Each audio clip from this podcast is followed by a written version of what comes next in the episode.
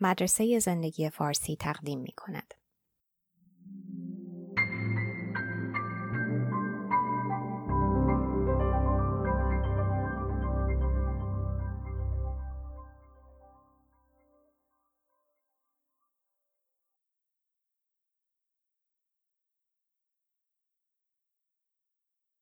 در مدرسه زندگی فارسی ما پایبند تقویم نیستیم و به مناسبت‌ها چندان اهمیت نمیدیم به غیر از 2-3 تا. اما کسانی که پایبند هستند 15 مهر و زادروز سهراب رو به یاد من آوردن. این پادکست در یکی از روزهای غیر از زادروز سهراب منتشر میشه. در پادکست مربوط به مالکوم گلدول گفتم که کتاب نطلبیده مراده و این عادت بدی نیست که در مهمونی‌ها و در کل به هر خونه‌ای که راه پیدا می‌کنید به کتابخونه میزبان سرک بکشید و کتابی بردارید، چون به این ترتیب در فضای فکریتون تنوع ایجاد میشه و از تکرار خودتون جلوگیری می‌کنید. یک کتاب خوب که به همین روش نیمه خرافی یعنی سرک کشیدن در کتابخونه دیگران به دستم افتاد، کتابی بود از سهراب سپهری به نام اتاق آبی که مجموعه‌ای هستش از یادداشت‌های سهراب به نثر درباره موضوعات مختلف که جمع‌آوری و توسط خانم شهلا صالحی ویراستاری شده و انتشارات مرز فکر در سال 89 منتشر کرده. بیشتر ما سهراب رو به عنوان شاعر میشناسیم. شاعری که با سادگی نبوغامیز کلمات رو از معنای معمولشون معاف میکنه و پرواز میده. کسانی که با هنر بیشتر دمخور هستن سهراب نقاش رو هم میشناسن با کارایی به همون شفافیت و سادگی اشعارش. اما کتاب اتاق آبی من رو برد به پشت صحنه این سادگی و این تجربه من در طول زندگی بازم تایید شد که سادگی با عمق و وسعت آدما نسبت مستقیم داره.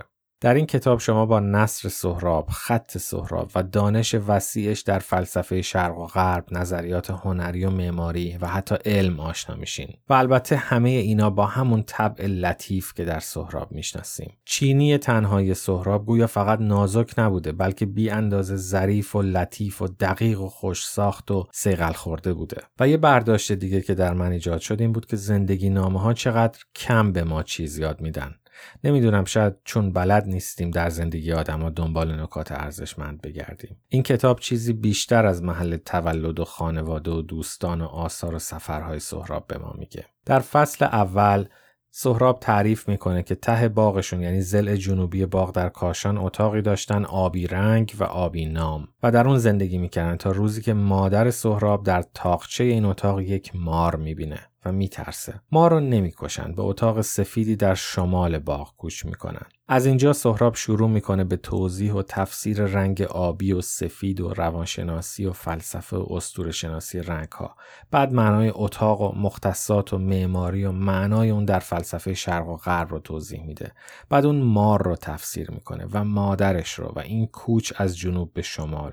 و از این اتاقک و این رخداد و این کوچ یک جهان هولوگرافیک میسازه که مثل جام جم مطلقاً همه چیز رو در اون میشه دید و مثل الف در داستانهای برخس میمونه. سرگیجه و خلسه عجیبی از خوندن این فصل به آدم دست میده و اتاق آبی براتون میشه یکی از اماکن مقدس و فراموش نشدنی جهان. مار به اتاق آبی آمد و ما رفتیم. دیگر در اتاق آبی فرش نبود، صندوق مخمل نبود، لاله و آینه نبود. هیچ چیز به خالی اتاق چنگ نمیزد.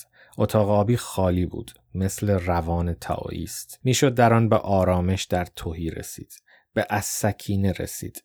هیچ کس به اتاق آبی نمیرفت. من میرفتم.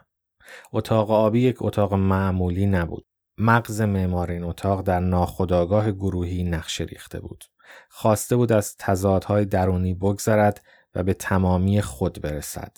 individuation. به ندرت می شود به روانشناسان گوش کرد. آن هم روانشناسی کوانتیتیتیو امروز. ادراک مکانیک دارند. اتاق آبی 4 گوش بود، اما اتاق ضربی آن مدور بود. از تو گوشه های سقف زیر گشبری محو بود. اتاق آبی یادآور مینگ تانگ بود که خانه تقویم است و کائنات را در خود دارد. قاعده‌اش مربع است که سمبل زمین است و بامش به شیوه آسمان گرد است. سنتز زمان و مکان است. هرم خئوپس هم هر دو استعاره زمان و مکان را در بر دارد. اما در هرم مثلث تجسم زمان است. به آمیزه مربع و دایره برگردیم. مغانی که برای ستایش مسیح رفتند در شهر ساوه در مقابری آرمیدند که بناشان در پایین مربع است و در بالا مدور، به گفته این مارکو پولو.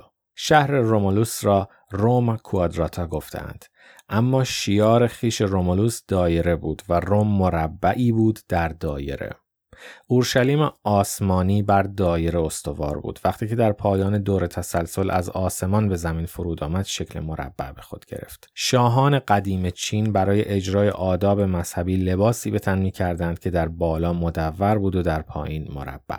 پرگار که برای ترسیم دایره به کار می‌رفت با آسمان رابطه داشت و گونیا که به کار رسم مربع می‌خورد با زمین. در چین مکان مربع است. زمین که مربع است به مربع‌ها قسمت شده است. دیوارهای بیرونی قلمرو شاهزادگان و باروهای شهر باید به شکل مربع درآیند. و بعد از اینجا سهراب میرسه به بام این خونه. در پست و بلند بام ورزشی انسانی بود. نفس بود، هوا بود. اصلا فراموش میشد که بام پناهی است برای آدمی که از باران و آفتاب بیم دارد.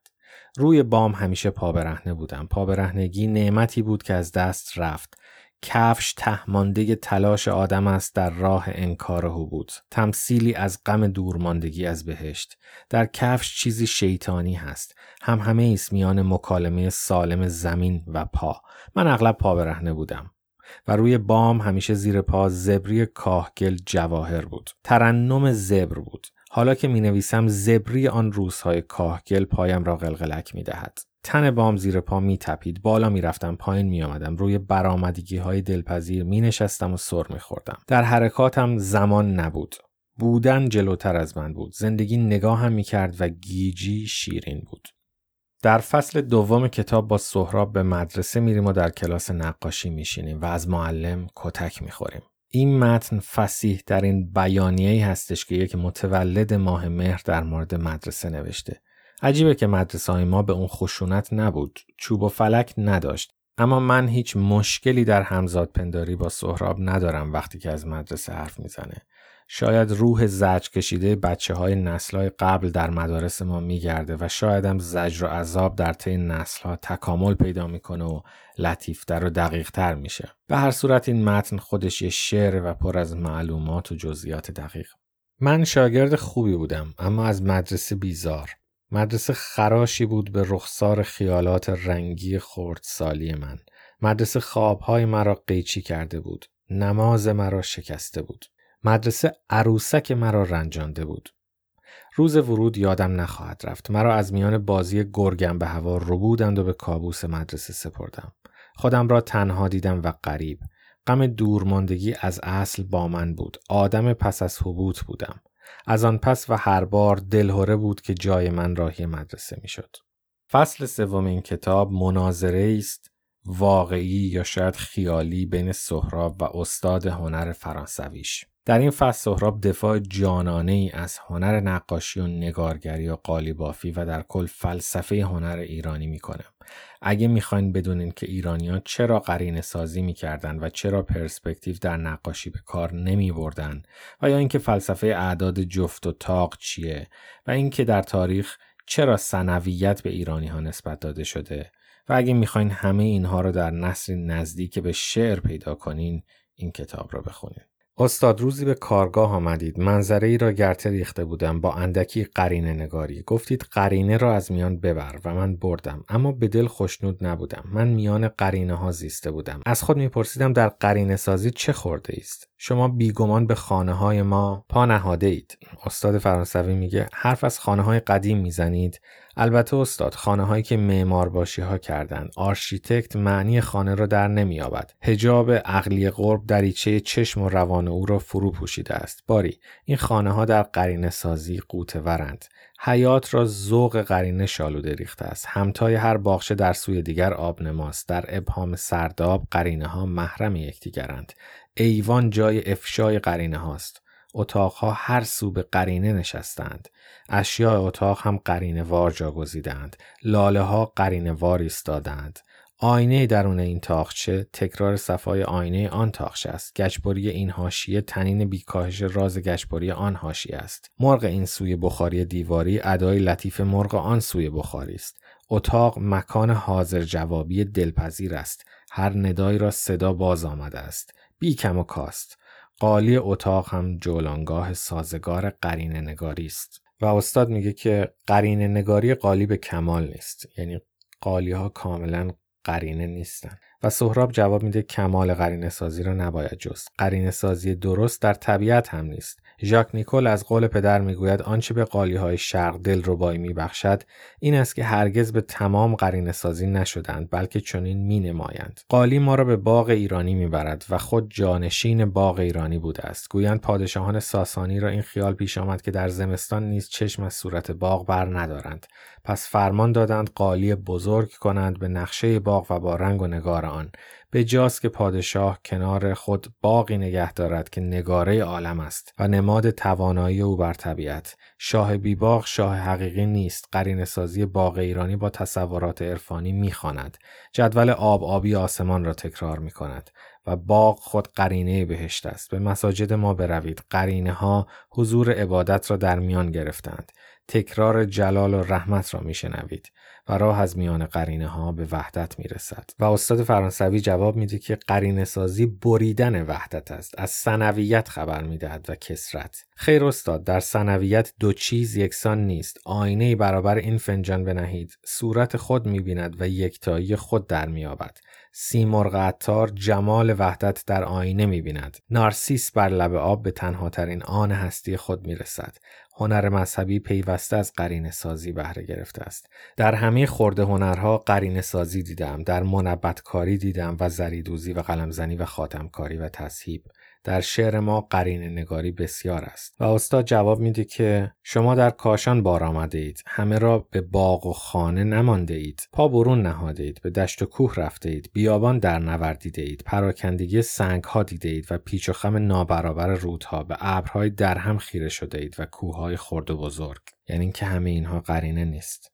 و سهراب جواب میده که در دشت کاشان به فیلوتکسی رو کردم و به تناسبات طلایی رسیدم. در بیابان کاشان تکرار اشیاء را در سراب شنیدم، در آب رودها درخت واژگون دیدم، به اندام حشرات خیره شدم و دریغا بیشمار پرنده به تیر از پا درآوردم و به کالبدشان و نقش و نگار بالشان چشم دوختم. بسا پرواز قرینه آخرین مرغان مهاجر را نگریستم، در هندسه شیرین خانه زنبور عسل حیرت را چشیدم، بعدها در کریستال ها تأمل کردم، در فیزیک و شیمی قرینه ها را جستم و الاخر. وقتی کتاب ناگهان و ناکامل تموم میشه، مثل مثنوی و مثل همه چیزهای خوب و زیبا، آدم میبینه زیبایی به دلش نشسته ولی معلومات متراکم و متنوع کتاب از یادش رفته. کمتر اتفاق میفته آدم به خودش قول بده که برگرده و یک کتاب ناتموم رو از اول بخونه.